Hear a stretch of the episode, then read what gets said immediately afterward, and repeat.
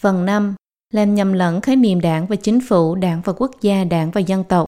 Sau khi đảng Cộng sản cướp đoạt chính quyền, đã gọi thay triều đổi đài là kiến quốc, tiếp đó còn dùng dáng vẻ chúa cứu thế đón sáng thế mà bắt đầu tiến hành tuyên truyền nhồi nhét mấy chục năm nay trên mảnh đất Trung Hoa rộng lớn. Dường như 5.000 năm lịch sử của Trung Quốc hoàn toàn chưa từng tồn tại trên trái đất. Kết quả là chính phủ trở thành một chính phủ do đảng sáng lập, vĩnh viễn không thay đổi, quốc gia trở thành một quốc gia do đảng dựng nên và lãnh đạo trọn đời. Dân tộc trở thành một dân tộc được đảng cứu vớt và đại diện vô điều kiện. Không có đảng Cộng sản, chính phủ sẽ trở thành vô chính phủ. Đất nước sẽ trở nên hỗn loạn. Dân tộc sẽ thành nô lệ mất nước. Đảng quy định cho mình quyền uy chí cao vô thượng, ngự trên chính phủ quốc gia và dân tộc. Để ổn định thống trị của đảng, Trung Cộng kiểm soát nghiêm ngặt mọi khía cạnh của hoạt động xã hội và đời sống của người dân Trung Quốc. Các cơ cấu của đảng từ Trung ương Trung Cộng cho đến vùng xa xôi hẻo lánh, không nơi nào không có mặt, làm ra những chuyện từ sát nhân phóng hỏa cho đến đấu trời đấu đất, có thể nói là không gì không dám. Dù là hôn nhân lễ Tết hay phụ nữ sinh mấy con, không có việc gì là đảng không quản. Đảng ở khắp mọi nơi, chính phủ quốc gia và dân tộc đã trở thành con rối trong tay đảng, bị đảng giật dây vì đảng phục vụ. Nhiều người dân Trung Quốc ngày nay không phải là không biết đảng và chính phủ, quốc gia và dân tộc là hai chuyện khác nhau. Đạo lý này mọi người đều hiểu, nhưng về tâm lý thì hình bóng của đảng nặng nề như vậy, vi quan như vậy, đảng trở thành bùi chú không thể phá giải, nắm giữ vận mệnh người Trung Quốc. Vấn đề quan trọng nhất là mọi người cảm thấy nếu tách rời đảng Cộng sản, rồi nói tới chính phủ này, duy hộ quốc gia này, làm giàu mạnh dân tộc này, thì không còn có ý nghĩa thực chất nữa, giống như cá tách khỏi nước, cảm thấy quả thực là nói chuyện phím. Do đó, sự phân biệt trên lý thuyết các khái niệm đảng, nhà nước, chính phủ và quốc gia không thể ngăn cản được sự nhầm lẫn các khái niệm đó trên phương diện kinh nghiệm tình cảm của nhân dân với quốc gia và dân tộc. Toàn bộ đều chuyển thành tình cảm dành cho đảng. Phản đảng chính là phản chính phủ chính là không yêu nước chính là phản trung hoa chính là bán nước chính là làm người trung quốc mất mặt bôi nhọ dân tộc đảng ngụy trang thành quyền trường của chính phủ thành hóa thân của quốc gia đại diện của dân tộc tóm lại đảng chính là tất cả Mục một đảng chính là tất cả. Một, đảng tự phong cho mình là người mẹ thân yêu.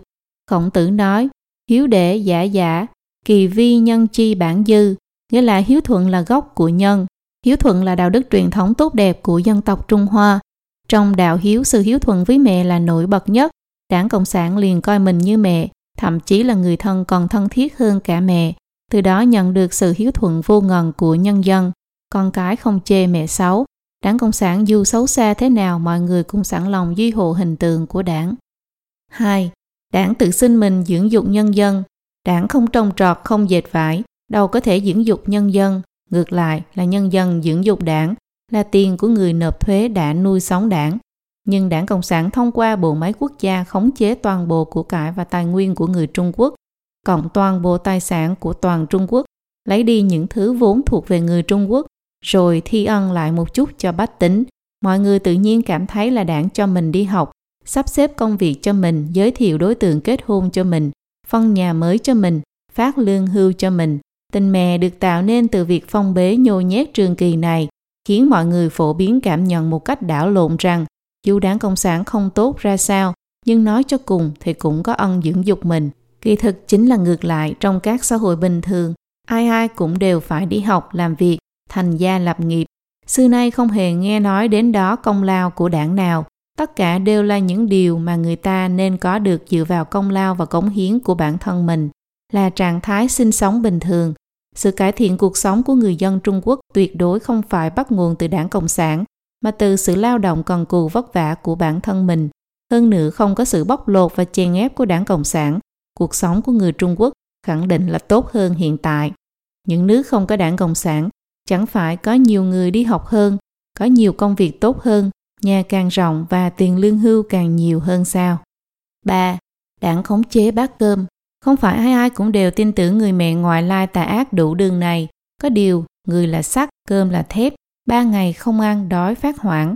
Mẹ đảng có biện pháp đại nghĩa diệt thân, dành cho những người không biết nghe lời. Không cho bạn cơm ăn, bạn làm thế nào? Trước cả cách mở cửa, Trung Cộng đã lũng đoạn mọi tư liệu sản xuất Bất kỳ một người nào muốn tìm việc đều phải tới chỗ của đảng mà tìm. Điều này tạo cho người ta một loại cảm giác sai, dường như giống như đảng cho chúng ta bát cơm vậy. Tới tận ngày nay, chỉ cần đạn muốn nó có thể không màng bất kể đạo lý nào mà cướp bát cơm của chúng ta. Điều này ngược lại lại khiến mọi người cảm thấy đạn vốn gì có thể cướp đi bát cơm của tôi, vậy mà nó lại không cướp, do đó mọi người lại mang ơn mang nghĩa với nó, cảm thấy bát cơm là đạn cấp cho, nhưng lại không nghĩ một chút rằng bản thân tiền đề, đảng vốn dĩ có thể cướp đi bát cơm của tôi, đã là vô lý và hoang đường. Về góc độ tâm lý mà nói, đảng càng khống chế chặt chẽ bát cơm, mọi người là càng cảm thấy rằng đảng bảo đảm sự sinh tồn cơ bản cho mình. Nhân dân không thể rời xa bát cơm. Khi người ta coi đảng và bát cơm giống nhau, thì phản đảng chính là phản lại nhân dân. 4. Đảng đại biểu sự tiên tiến, Đảng Cộng sản rất hứng thú với việc vạch rõ phần tử tiên tiến và phần tử lạc hậu. Phần tử lạc hậu là đối tượng để đấu tranh, còn đảng viên phải là phần tử tiên tiến, là đội tiên phong, là tinh anh của xã hội, đại diện cho năng lực sản xuất tiên tiến, văn hóa tiên tiến, cho nên đảng trở thành rường cột tương lai xu hướng của quốc gia và dân tộc. Dưới thế tiến công tuyên truyền mũ mạo đường hoàng như vậy, ác đảng lại trở thành người tốt, cho nên trong tiềm thức người ta lại càng thêm ỷ lại vào đảng Cộng sản. 5.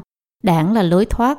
Quyền lực của toàn xã hội đều bị khống chế trong tay đảng, không gia nhập đảng thì không được đề bạc làm cán bộ, không gia nhập đoàn thì tiền đồ cá nhân sẽ bị ảnh hưởng, thậm chí không vào đồ thiếu niên đều sẽ trở thành nỗi sỉ nhục to lớn.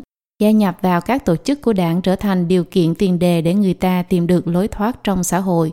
Đảng đã được liên hệ một cách chặt chẽ với sự nghiệp và cuộc sống của mọi người. 6. Đảng trà trộn vào đời sống cá nhân, bí thư chi bộ đảng toàn thực hiện hoặc điều hành những công việc không liên quan mà thực ra họ cũng chẳng có nghề nghiệp thực sự gì ngoài việc tuyên truyền nhồi nhét phương châm chính sách của đảng cộng thêm công tác nắm bắt tư tưởng công tác tư tưởng này không chỉ có việc giám sát quần chúng xem có tư tưởng chính trị đoàn kết chặt chẽ xung quanh đảng hay không mà còn bao gồm việc giám sát cả những tranh chấp giữa bà con lối xóm tranh chấp đồng nghiệp với nhau và mâu thuẫn trong gia đình kết quả là cuộc sống thường nhật của người ta bao gồm cả đời sống riêng tư của mỗi cá nhân, đã không thể tách rời khỏi đảng. 7. Đảng tự tân bốc mình là hóa thân của đạo đức.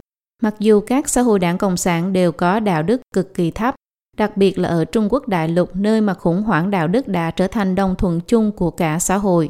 Nhưng trong tuyên truyền, đảng Cộng sản vẫn từ đầu đến cuối tăng bốc mình thành hóa thân của đạo đức.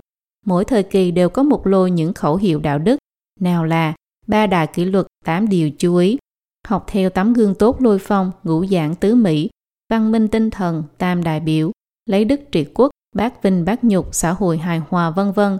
Bởi vì quan niệm đạo đức mà nó đề xướng chỉ là những quan niệm như trung thành với đảng, duy hộ đảng Cộng sản, còn bản thân đảng Cộng sản lại không nói chuyện đạo đức, không đếm xỉa đến đạo đức, cho nên đạo đức càng ngày càng trượt dốc, đến nay thì đã trở thành tình trạng hỗn loạn. Nhưng những cuộc vận động tuyên truyền đạo đức chính trị này lại khiến mọi người nhầm tưởng rằng đảng nhấn mạnh đạo đức. Ở trường học môn đạo đức được xếp vào môn chính trị, bị đem cục lại với đảng làm một, khiến người ta tin rằng đảng yêu cầu mọi người học đạo đức, mặc dù mục đích cuối cùng của cái đạo đức mà Trung Cộng tuyên truyền chính là để người ta nghe lời đảng, đi theo đảng, đảng bảo làm gì thì làm nấy. Nhưng cái thể chế giáo dục mà trong đó từ nhỏ đã bị nhồi nhét, đảng là hóa thân của đạo đức, khiến con người vẫn luôn tin rằng bản thân đảng là tốt, việc xấu là do cá nhân cá biệt làm.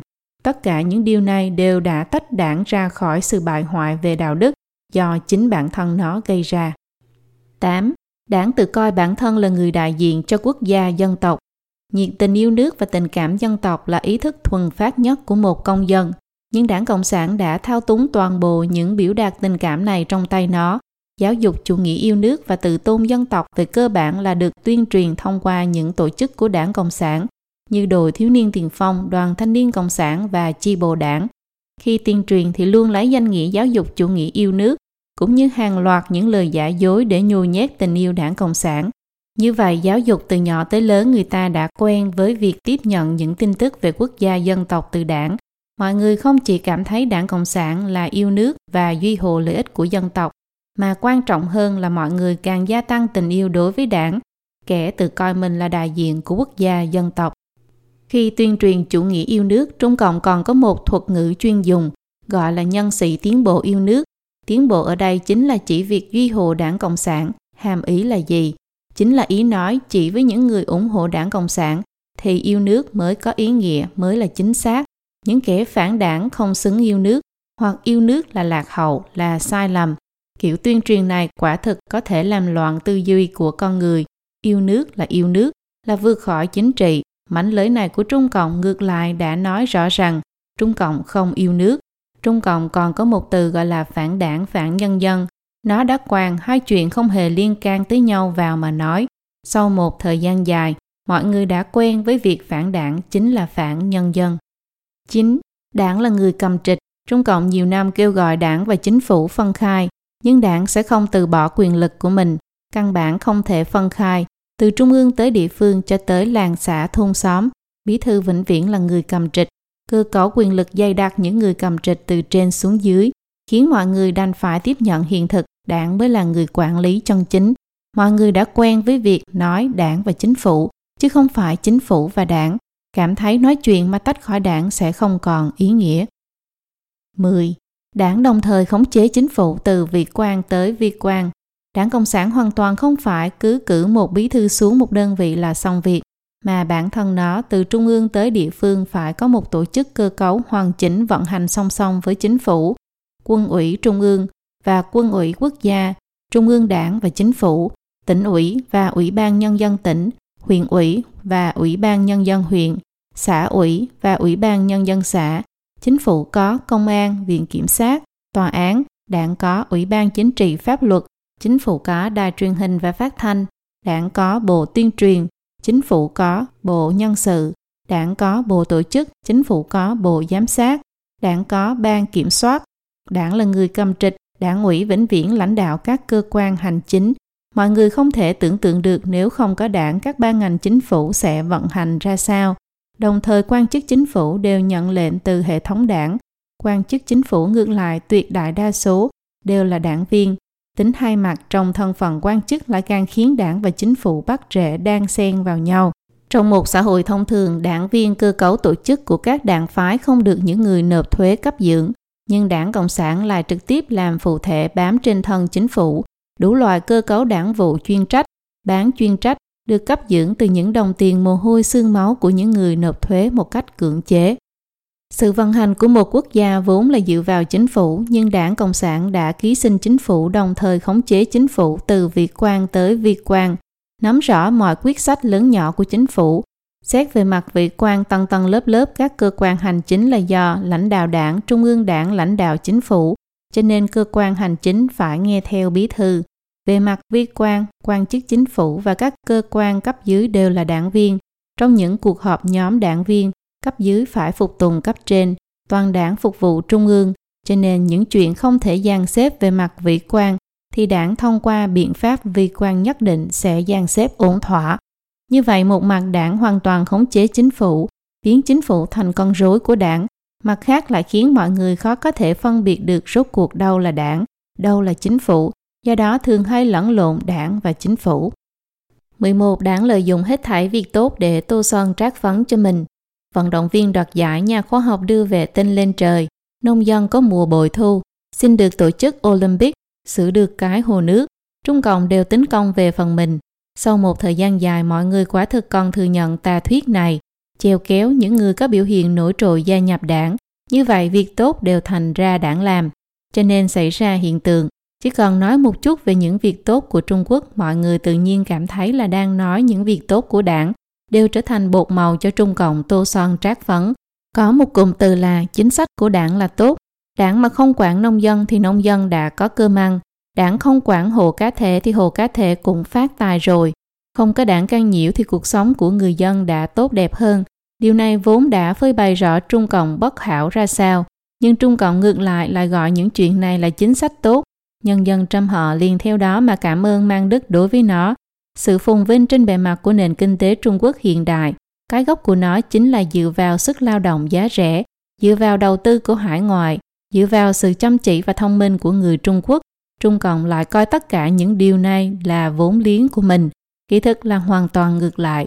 Trung Cộng với tâm thái muốn đạt được cái lợi trước mắt mà nhằm duy hộ tính hợp pháp của nó, mà đã gây ra không biết bao nhiêu sự lãng phí tài nguyên, phá hoại môi trường cũng như sự tha hóa đạo đức và bất công trong xã hội. Chính vì Trung Quốc có thị trường lớn hơn 1 tỷ người nên mới rồ lên cơn sốt Trung Quốc. Nhưng tuyên truyền của đảng lúc nào cũng coi sự xem trọng của thế giới với Trung Quốc thành sự ủng hộ với Trung Cộng. 12. Động một cái là đảng nói, đại diện cho hết thảy, lãnh đạo hết thảy. Trung Cộng độc tài chuyên chế nhưng lại rất thích mở miệng ra là nói quốc gia, dân tộc và nhân dân. Động một chút là thốt lên rằng nó phải đại biểu toàn thể nhân dân Trung Quốc như thế nào, như thế nào đó. Nhân dân trong họ không có phần phát biểu ngôn luận, đành phải bị đại biểu. Nhưng cứ bị đại biểu hết lần này đến lần khác cũng thành quen. Dường như Trung Cộng là đại biểu thật. Đảng không chỉ đại diện tất cả mà còn quản tất cả. Đảng quản chính phủ, đảng quản quân đội, đảng quản bộ máy quốc gia, đảng quản ngoại giao, đảng quản từ việc ăn ở, đi lại vệ sinh của mỗi người. Đảng chính là tế bào ung thư, thâm nhập vào từng ngóc ngách trong toàn xã hội. Đây quả thực là điều đại bất hạnh cho dân tộc. 13. Đảng gián nhãn phản đảng thành phản Trung Hoa. Mặc dù đảng không nơi nào không có mặt khiến mọi người không thể phân biệt rạch ròi khái niệm giữa đảng và chính phủ, quốc gia dân tộc. Nhưng giọt nước tràn ly lại chính là việc tuyên truyền chủ động làm lẫn lộn trắng đen, bịt tai trộm chuông, đem phản đảng, phản cộng tô vẽ thành phản Trung Hoa. Chính quyền bạo lực của đảng Cộng sản trên thế giới đã mang tai tiếng rất không tốt. Tại các nước phương Tây khi di dân có ba loại người không được chào đón là phát xít chủ nghĩa khủng bố và đảng Cộng sản. Nói có người phản cộng đó là chuyện rất đổi bình thường, nhưng khi phê phán ngôn luận phản cộng, Trung Cộng thường hay dán mát phản Trung Hoa cho đối phương. Thế lực phản Trung Hoa trên thế giới luôn rắp tâm hại chúng ta. Những người kiên định phản cộng thì bị gọi là những kẻ cầm đầu phản Trung Hoa. Nếu người Trung Quốc tự mình phản đối Trung Cộng thậm chí còn bị mắng chửi là bán nước, bôi nhọ nhân dân Trung Quốc, vân vân. Ngấm ngầm nhồi nhét Trung Cộng chính là Trung Quốc, chính là nhân dân Trung Quốc. Sau khi đảng trở thành tất cả, mọi người quả thực không thể phân rõ mối quan hệ giữa đảng với chính phủ, quốc gia và dân tộc. Mục 2. Mọi người nhầm lẫn khái niệm đảng và chính phủ, đảng và quốc gia, đảng và dân tộc. Trong số những người phê bình Tổng thống Mỹ không có ai bị công kích là không yêu nước. Người phê phán đảng Cộng hòa của Mỹ cũng sẽ không bị ai công kích là không yêu nhân dân Mỹ. Phản đối đảng cầm quyền hoàn toàn không có nghĩa là phản đối chính phủ Mỹ. Dù cho người Mỹ đứng trước tòa bạch ốc tại nước Mỹ hay ở bên ngoài nước Mỹ mà phản đối chính phủ Mỹ, cũng sẽ không bị ai chụp mũ là không yêu nước, cũng không bị mọi người nghĩ rằng họ đang làm người Mỹ mất mặt. Phản đối bất kỳ một đảng nào đó lại càng không bị mang tội danh là kích động làm hỗn loạn quốc gia. Nhưng khi có người vạch trần đảng Cộng sản phê bình những đen tối trong xã hội, rất nhiều người lại lớn miệng mắng rằng anh có phải người Trung Quốc không? Ở hải ngoại nếu có người kháng nghị trước đại sứ quán Trung Quốc, cũng sẽ có rất nhiều người phẫn nộ không kiềm chế được, cho rằng làm người Trung Quốc mất mặt. Khi chính phủ nước ngoài muốn phê phán Trung Cộng, Trung Cộng sẽ bất chấp tất cả mà đứng lên chỉ trích. Nhân dân cũng sẽ phụ hòa theo. Sự phẫn nộ của những người này thường xuất phát từ nội tâm. Khi bạn đang vạch trần hành vi tà ác của Trung Cộng, họ cảm thấy ngay thời khắc này bạn đang làm họ mất mặt.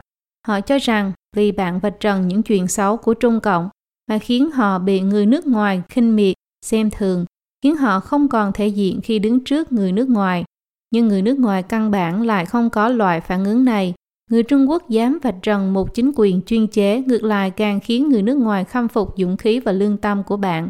Vì sao người Trung Quốc lại mắc loài bệnh chứng hoang tưởng mất thể diện này? Chính là do nhầm lẫn khái niệm giữa đảng và chính phủ, đảng và quốc gia, đảng và dân tộc, coi mình là một phần tử của Trung Cộng. Rất nhiều người vô hình chung đã coi yêu nước đồng nghĩa với yêu đảng, cho rằng phê bình Trung Cộng chính là phê bình Trung Quốc Phản đối Trung Cộng chính là phản đối Trung Hoa, chính là đồng nghĩa với bán đứng người dân Trung Quốc.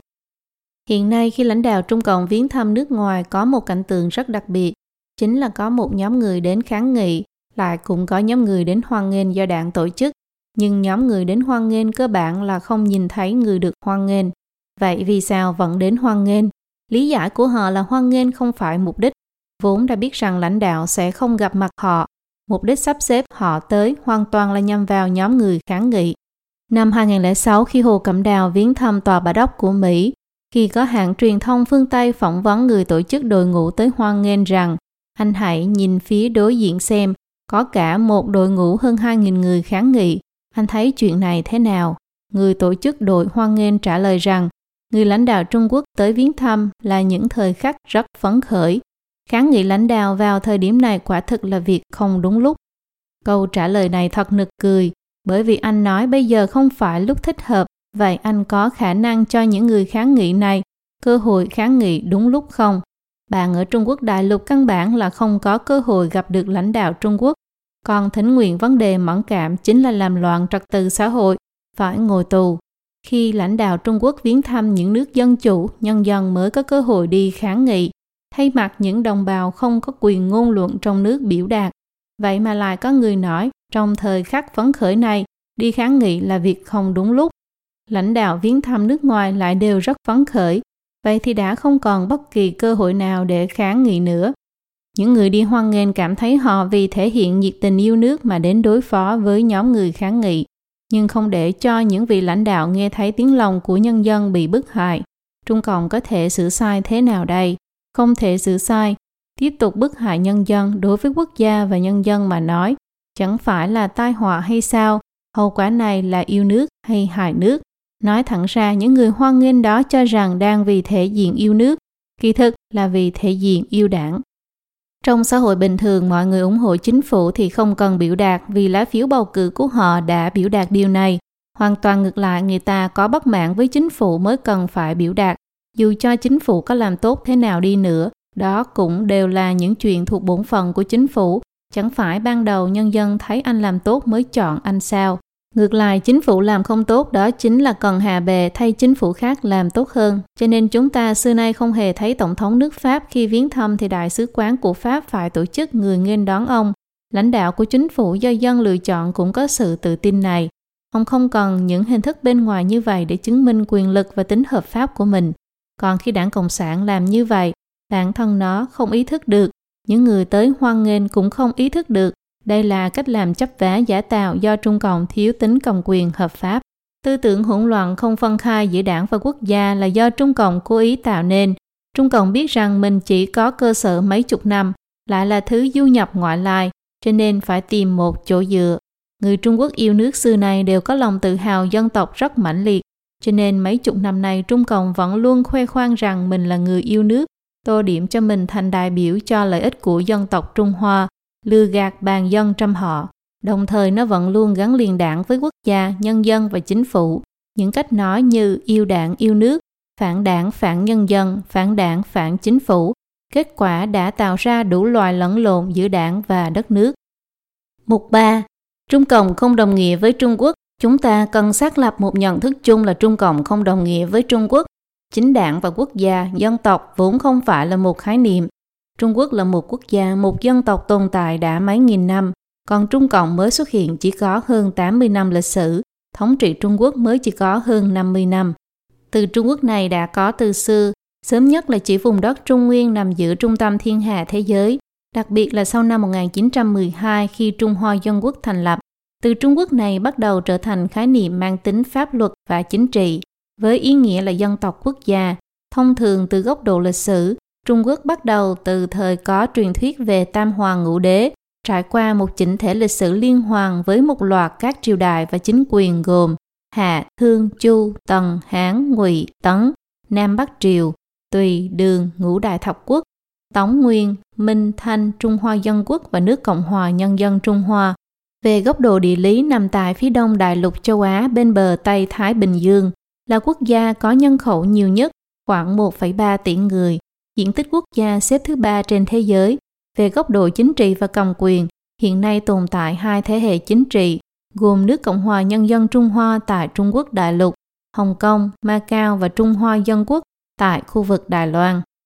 Khi một người nhắc tới Trung Quốc trong đầu bạn xuất hiện điều gì, có lẽ là một tấm bản đồ Trung Quốc hoặc bạn bè người thân ở đó, một nhóm người đi lại nhộn nhịp cũng có thể là vạn lý trường thành, sông Hoàng Hà, những kiến trúc đánh dấu lãnh thổ, di tích văn vật hoặc là văn hóa Trung Hoa bác đại tinh thâm, chứ không phải là một chính đảng. Đây đều là phản ứng tự nhiên của con người. Nội hàm của quốc gia bao gồm quốc thổ, rất nhiều phương diện như nhân dân các dân tộc, kinh tế, khoa học kỹ thuật, văn hóa, ẩm thực, giáo dục, lễ Tết, xã hội, tôn giáo và chính trị trên lãnh thổ đó. Trung Quốc chỉ là Trung Quốc về mặt lịch sử, về địa lý, về văn hóa, về huyết thống, còn Trung Cộng không phải là Trung Quốc Lấy một ví dụ đơn giản, hàng Trung Quốc hiện nay thịnh hành trên toàn thế giới, dán nhãn Trung Quốc sản xuất, không ai hiểu là Trung Cộng sản xuất. Thế nhưng trong cuộc sống thực tế, người Trung Quốc quả thực đã coi Trung Cộng là Trung Quốc, yêu nước thành yêu đảng. Chỉ cần nhắc tới Trung Cộng trong tiềm thức của mình, rất nhiều người đều liền cảm thấy như đang nói Trung Quốc thế này thế kia. Không có đảng Cộng sản Trung Quốc còn có thể tồn tại không? Không có đảng Cộng sản Trung Quốc phải làm sao? Những câu này vẫn còn thị trường rộng lớn. Ngày nay khi đại đa số người Trung Quốc không còn tin vào chủ nghĩa xã hội, ham ô hữu bại lộng hành, những khẩu hiệu chính trị như đảng luôn luôn chính xác, chủ nghĩa xã hội tốt, vân vân không còn đủ để khiến người Trung Quốc tin vào đảng Cộng sản nữa, nhằm duy trì sự thống trị của Trung Cộng, không để mọi người nghi ngờ vì sao phải để đảng Cộng sản thống trị Trung Quốc. Trung Cộng lại một lần nữa làm nhầm lẫn khái niệm đảng và quốc gia, lợi dụng chủ nghĩa yêu nước hẹp hòi và chủ nghĩa dân tộc cực đoan, nhằm dẫn dụ người Trung Quốc đem lòng nhiệt tình yêu nước của mình đặt lên thân đảng. Hành vi và tư tưởng yêu đảng được Trung Cộng tuyên truyền là hành vi và biểu hiện của lòng yêu nước. Mục đích quan trọng mà Trung ương Trung Cộng chế định ra đề cương tiến hành giáo dục chủ nghĩa yêu nước chính là muốn dùng thành quả kiến thiết kinh tế của Trung Quốc để khiến người ta kiên trì với đường lối của đảng, dùng nội dung đường lối của đảng để tiến hành giáo dục lòng yêu nước. Đầu tiên là tự mình khẳng định rằng những việc đảng làm đều là vì tốt cho Trung Quốc, sau đó treo đầu dê bán thịt chó nói rằng thành tựu của Trung Quốc đều do đảng tạo thành. Cuối cùng định nghĩa lòng yêu nước thành kiên trì đường lối của đảng, đạt được mục đích làm nhầm lẫn các khái niệm, khiến con người ta đánh đồng yêu đảng với yêu nước. Mục 4. Yêu nước không đồng nghĩa với yêu đảng. Từ cổ chí kim Trung Quốc đều không thiếu người yêu nước, nhưng yêu nước không đồng nghĩa với yêu đảng. Người yêu nước chân chính quan tâm tới khổ nạn của nhân dân chứ không phải trung thành với một lãnh tụ, chính quyền hay đảng phái nào. Do đó, người yêu nước thường chỉ thẳng ra vấn đề đang có, phê phán hiện thực. Quốc Nguyên đã từng cảm thán, trường thái tức dĩ yểm thế hề, ai dân sinh chi đa giang, nghĩa là tiếng thở dài che đi dòng nước mắt, thương dân lành bao nỗi gian nan. Đỗ Phủ thì thổ lộ rằng, chu môn tửu nhục xú, lộ hữu đông tự cốt, nghĩa là cửa son trải đầy thịt thối, trên đường xương người đã đóng băng. Đây đều là những người yêu nước chân chính của Trung Quốc. Theo tiêu chuẩn ngày nay của Trung Cộng, họ có thể sẽ bị phê phán và tống vào tù vì những tội danh như công kích chính phủ một cách ác ý, phản đảng, phản chính phủ. Quan niệm được lưu hành tại Trung Quốc đại lục ngày nay kỳ thực chính là phải nằm trong ý chí của chính quyền Trung Cộng, hành động theo phương hướng đã định của nó và hoan hô thành tựu phù hợp với lợi ích của Trung Cộng. Đây chính là yêu nước. Kỳ thực đây là ý thức yêu nước và hành vi yêu nước hoang đường lệch lạc. Năm 2003, dịch SARS bùng phát, Trương Văn Khang, Bộ trưởng Bộ Y tế Đương Hoàng đảm bảo rằng Trung Quốc rất an toàn. Dịch SARS đã được khống chế, nhưng điều mà ông thể hiện chính là sự trung thành với đảng, chứ không phải trung thành với nhân dân. Ông ta yêu đảng, yêu cái mũ ô sa của mình, chứ không phải yêu nước, yêu dân tộc. Cái giá phải trả cho lòng yêu đảng như vậy là sinh mệnh của người Trung Quốc.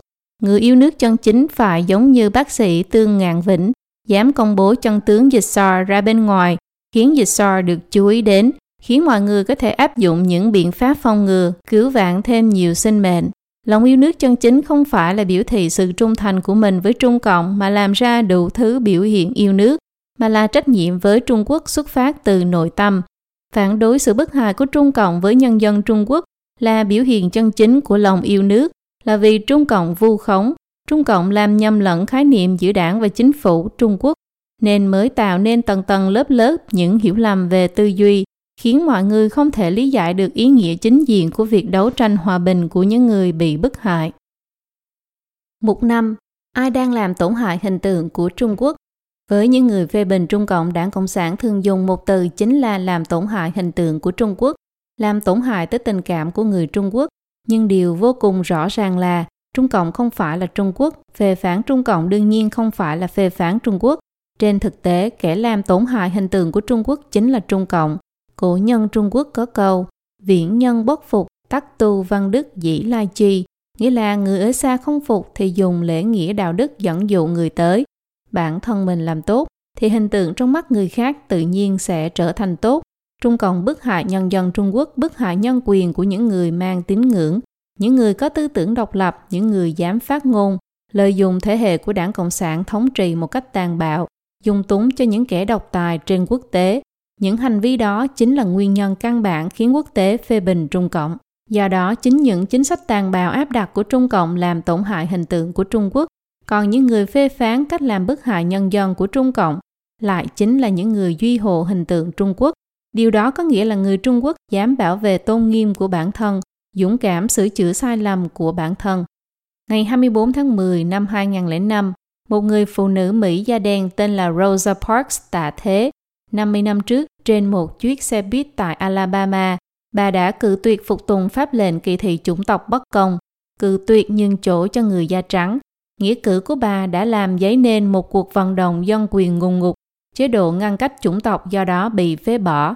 Trong đám tang của bà, Kennedy, nghị sĩ quốc hội đã nói rằng nước Mỹ mất đi một anh hùng chân chính.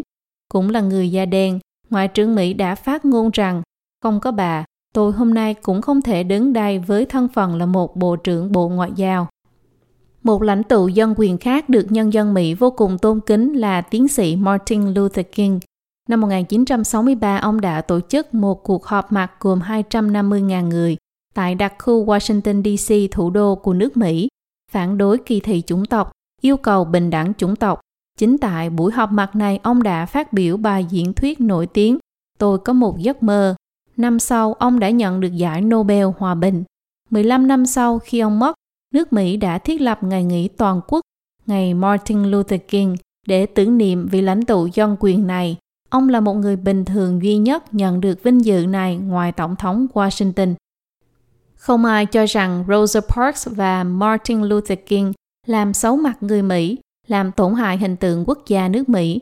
Ngược lại, họ đã mang lại vinh quang cho nước Mỹ bởi vì họ đã dùng sự dũng cảm lớn lao của mình để bảo vệ tôn nghiêm nhân quyền, mang tới bình đẳng và công lý, giành được sự tôn trọng của mọi người.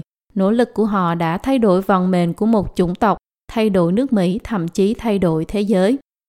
Khi Trung Cộng vu khống việc người ta vạch trần chính quyền Trung Cộng và chuyện nó bức hại người dân Trung Quốc, Trung Cộng thường viện đến một lý do là làm tổn hại hình tượng của Trung Quốc. Nhưng nếu chúng ta thực sự minh bạch tinh thần và mục đích của những người chính nghĩa, nếu chúng ta minh bạch rằng Trung Cộng mới thực sự là kẻ làm tổn hại hình tượng của Trung Quốc, vậy thì chúng ta sẽ dễ dàng hiểu được vô số những người kháng nghị chính quyền bạo lực Trung Cộng ngày nay, đặc biệt là nỗ lực giảng chân tướng và phản bức hại của hàng triệu học viên Pháp Luân Công, duy hộ tín ngưỡng và ngăn chặn Trung Cộng bức hại bách tính vô tội là quyền lợi chính đáng của người Trung Quốc.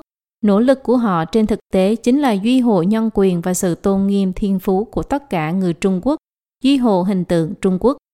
Mục 6. Tiếng chuông báo tử vang lên chỉ dành cho Trung Cộng. Có một số người bị văn hóa đảng tẩy não rất nặng vừa nghe tới Trung Cộng sắp hết đời liền nghĩ rằng chúng ta nên làm thế nào đây? Như thể là Trung Cộng hết đời thì họ cũng hết đời. Trong một cuộc hội thảo về cựu bình, một bà lão đặt câu hỏi sau khi đảng Cộng sản sụp đổ, ai sẽ phát tiền lương hưu cho chúng tôi? Một diễn giả đáp rằng, không có đảng Cộng sản thì không có hệ thống quan chức khổng lồ này, mà hệ thống quan chức khổng lồ này là một đám viên chức hủ bại nhất thế giới. Sau khi không có bọn họ, tiền lương hưu của nhân dân Trung Quốc sẽ tăng bội phần.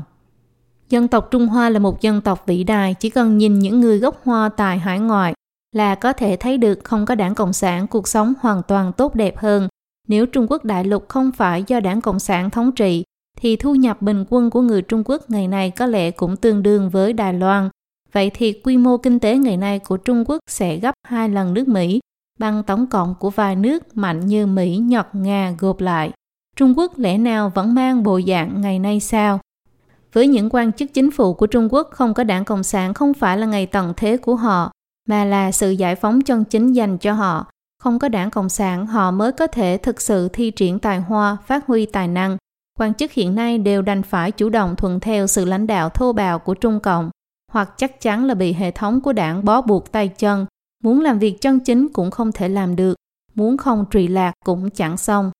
Người Trung Quốc ngày nay đều sinh sống cả một đời hay nửa đời tại Trung Quốc Cộng sản. Tuy rằng giai đoạn lịch sử này đầy khủng bố và những lời dối trá, nhưng tuổi thanh xuân, lý tưởng, tình bạn, tình yêu, hôn nhân, gia đình thành tựu, thậm chí là cả kiếp nhân sinh của rất nhiều người đều ràng buộc không thể tách rời khỏi đoạn lịch sử này của Trung Quốc, đoạn lịch sử mà Trung Cộng thống trị. trí huệ và đắng cay vất vả của những người đã phấn đấu bao nhiêu năm vì tự do dân chủ đó cũng đều cột chặt vào đoạn lịch sử này. Do đó, rất nhiều người mặc dù có thể nhận thức được phần nào tội ác của Trung Cộng, nhưng về tình cảm vẫn còn phụ thuộc khá lớn vào Trung Cộng và văn hóa đảng của Trung Cộng. Ví như có người vô thức hát cái gọi là ca khúc cách mạng để biểu lộ tình cảm trong lòng mình, hay coi màu đỏ kinh điển nay nọ là nghệ thuật. Người bị đối xử bất công thì hoài niệm về bình quân tuyệt đối của thời Mao Chủ tịch. Với những người lo lắng về sự tấn công đến từ văn hóa ngoại lai, thì lại lầm tưởng coi văn hóa đảng là văn hóa Trung Hoa mà duy hộ nó. Cảm xúc hoài niệm này ngược lại lại khiến người ta không thể thực sự lý trí để xem xét lịch sử của Trung Cộng và hiện trạng của Trung Quốc bởi vì những trải nghiệm của bản thân mình đã được kết nối với Trung Cộng. Nên khi Duy Hồ và trân trọng bản thân thì vô hình chung đã dành một phần cho Trung Cộng. Một khi không có đảng, những người này dường như không biết nói năng, lúng túng không biết làm gì, ý nghĩa nhân sinh cũng không biết nên ký thác vào đâu, trong tâm thậm chí còn thấy trống trải. Kỹ thuật có đủ loại phương thức đa dạng để một người có thể thành tựu được sự nghiệp, thực hiện được giá trị của đời người, chính là Trung Cộng đã bắt ép người ta vào con đường hẹp phấn đấu trọn đời vì chủ nghĩa cộng sản hoang đường và hiểm ác. Thánh nhân từ cổ tới nay trong xã hội bình thường đều thông qua sự tu chỉnh và hàm dưỡng bản thân mà đạt được cảnh giới nhân sinh cao thượng. Trời sinh ra tài cho ta thì ắt sẽ hữu dụng. tình anh của các ngành các nghề cũng đều có thể dùng phương thức của mình cống hiến cho xã hội, từ đó lưu danh sự sanh. Xã hội Trung Quốc không có đảng Cộng sản sẽ khôi phục lại những đạo đức truyền thống, nhân, nghĩa, lễ trí tín của Trung Hoa. Giữa người với người sẽ càng thêm yêu mến, hòa thuận. Sau khi các quốc gia đảng Cộng sản Đông Âu giải thể, nhân dân sống trong văn hóa đảng đã được giải thoát khỏi cuộc sống bao bọc bởi những lời dối trá. Họ phát hiện ra rằng không cần phải tiếp tục xem những tin tức đã bị chính phủ thẩm duyệt, không cần phải dùng tới tư duy do văn hóa đảng nhào nặng, mà có quyền lựa chọn cuộc sống mà mình muốn. Đây mới là trạng thái sinh hoạt chân chính nên có của con người. Mặc dù các kênh truyền thông của Trung Cộng vẫn luôn tiến hành tuyên truyền yêu ma hóa những nước Đông Âu, để nói rõ với người dân Trung Quốc rằng quyết không thể lựa chọn vứt bỏ Trung Cộng và con đường quá độ hòa bình. Trên thực tế, ngoài một số ít các quốc gia, cuộc cải cách Đông Âu xét một cách tổng thể đã thành công. Đông Âu chuyển hướng tới nay đã gần 20 năm, dù cho đảng Cộng sản có thể một lần nữa tham gia tranh cử, nhưng không có một quốc gia nào lại tiếp tục lựa chọn đảng Cộng sản, cũng không có dân tộc nào tiếp tục lựa chọn văn hóa đảng. Điều mà những người dân Đông Âu vứt bỏ đảng Cộng sản và văn hóa đảng mất đi chính là mất đi một nhà ngục. Điều đắc được chính là được thanh bình, an hưởng tự do và cuộc sống của người bình thường. Xã hội và quốc gia không những không hề sụp đổ, ngược lại còn ngày thêm phồn vinh. Do đó tiếng chuông báo tử vang lên chỉ dành cho Trung Cộng. Vong đảng không có nghĩa là vong quốc. Trung Cộng là nguồn gốc khổ nạn của người Trung Quốc hiện đại. Hoài niệm một cách không lý trí sẽ chỉ làm mạnh thêm sự khống chế của Trung Cộng lên tâm linh của bạn, khiến bạn không cách nào thoát khỏi cơn ác mộng ngày hôm qua. Đối với tất cả người Trung Quốc mà nói, giải thể Trung Cộng, giải thể văn hóa đảng đều có nghĩa là một cuộc sống mới. Kết luận trở lại với tư duy bình thường. Đầu óc con người giống như một cái túi, đem đựng vàng thì anh ta là một túi vàng. Đựng vào văn hóa đảng thì người này chính là một túi tư tưởng văn hóa đảng bất tri bất giác trở thành cái loa truyền thanh của Trung Cộng. Những lời tuyên truyền của Trung Cộng đã bao trùm mọi lĩnh vực trong cuộc sống của người Trung Quốc. Người Trung Quốc từ những học giả có thành tựu cho tới người dân phổ thông khi ly khai khỏi văn hóa đảng đều không cách nào suy nghĩ một cách bình thường, không cách nào nói những lời bình thường. Đảng Cộng sản chính là muốn cho văn hóa đảng hình thái ý thức và nỗi sợ hãi đảng thẩm thấu đến tận nơi sâu trong từng tế bào, trong tâm linh của mỗi người Trung Quốc hình thành nên phản xạ có điều kiện. Đây không phải là sự sản sinh và truyền bá văn hóa theo ý nghĩa thông thường, mà là hệ thống chuyên chính mềm cần thiết nhằm kiến lập chính quyền bạo lực độc tài Trung Cộng, cũng chính là hệ thống chuyên chế về tư tưởng. Trong văn hóa đảng, dù là quan chức cấp cao nhất của Trung Cộng hay là người dân thường, đều sinh sống trong văn hóa đảng, khó có thể thoát khỏi ảnh hưởng tư duy mang văn hóa đảng. Hậu quả xấu này rất đáng sợ. Tư duy văn hóa đảng của người Trung Quốc không phải được hình thành ngày một ngày hai. Đó không phải là vấn đề của một cá nhân hay một quan viên nào đó, mà là trạng thái phổ biến của toàn xã hội. Quá trình này là do Trung Cộng cố ý tạo thành một cách trường kỳ. Nó vận dụng một bộ tiêu chuẩn đạo đức đo lường thiện ác đã bị bóp méo, thông qua bạo lực để nhồi nhét và khủng bố bằng máu tanh, dùng những lời tuyên truyền dối trá và logic méo mó khiến người Trung Quốc đi cảm kích các tập đoàn đã cưỡng chế chiếm đoạt tài nguyên của xã hội Trung Quốc, khiến con người khủng hoảng, khiến con người trở thành tù nhân và nô lệ của văn hóa đảng, vui vẻ tiếp nhận những lời dối trá của Trung Cộng mà bài xích tư duy thông thường. Loại tư duy bất thường này chính là thứ đã duy trì những lời dối trá lừa gạt, duy trì chiên chế bạo lực dẫn tới những bi kịch và khổ nạn cho người dân Trung Quốc. Muốn thay đổi một tư duy hoặc mô thức tâm trí đã định hình cần phải suy ngẫm lại một cách sâu sắc, một kiểu phản tỉnh tập thể, nhưng tư tưởng văn hóa đảng lại hoàn toàn không phải là phản tỉnh nội tâm. Trong khi Trung Cộng phong tỏa tin tức, nếu người ta muốn nghe được cách nhìn từ các góc độ khác nhau thì đều rất khó khăn, càng không nói tới đó là là một góc nhìn mới xung đột với tư duy thông thường của họ.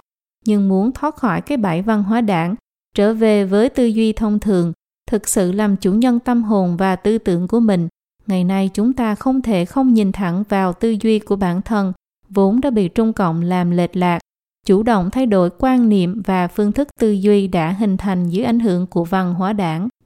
Muốn thực sự yêu nước, thực sự biết nghĩ tới tương lai của dân tộc thì cần vứt bỏ tư duy văn hóa đảng, rồi tư duy theo phương thức của người bình thường. Muốn thực sự có được cuộc sống và xã hội lành mạnh, mỗi người cần phải thanh trừ tư duy văn hóa đảng của mình, bởi vì xã hội Trung Quốc do từng người Trung Quốc tổ hợp thành, trong đó bao gồm cả bạn.